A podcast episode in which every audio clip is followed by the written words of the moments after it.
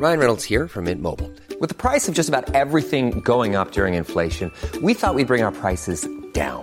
So to help us, we brought in a reverse auctioneer, which is apparently a thing. Mint Mobile Unlimited Premium Wireless. How to get thirty, thirty, how to get thirty, how to get twenty, twenty, twenty, how to get twenty, twenty, how to get fifteen, fifteen, fifteen, fifteen, just fifteen bucks a month? Sold! Give it a try at mintmobile.com slash switch. forty-five dollars up front for three months plus taxes and fees. Promoting for new customers for limited time. Unlimited more than forty gigabytes per month. Slows full terms at mint mobile dot com. D F A brings home twenty-seven victims of trafficking.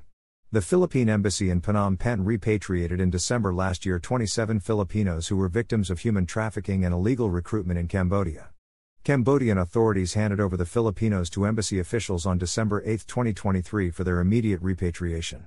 This is the largest group of repatriated victims of human trafficking in Cambodia to date, the embassy said in a statement.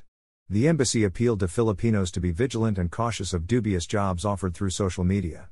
They should engage only with licensed Philippine recruitment agencies to prevent falling victim to illegal recruitment and human trafficking schemes, it added. The embassy said the victims arrived in Cambodia on various dates. The embassy coordinated with the Cambodian National Police to rescue them. Most of them came as tourists but with pre-arranged employment as either customer service representatives or interpreters in an unnamed company engaged in online scamming activities, it said.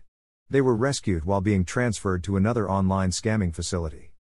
Philippine Ambassador to Cambodia Maria Amelita Aquino visited the victims at Caritas Cambodia, where they were temporarily sheltered while awaiting their pre-departure clearance.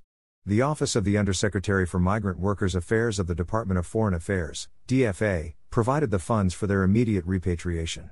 Embassy Consul General Emma Sarn thanked the Cambodian government for rescuing the Filipinos and for supporting the embassy's efforts to assist those who have been victimized by human traffickers and illegal recruiters.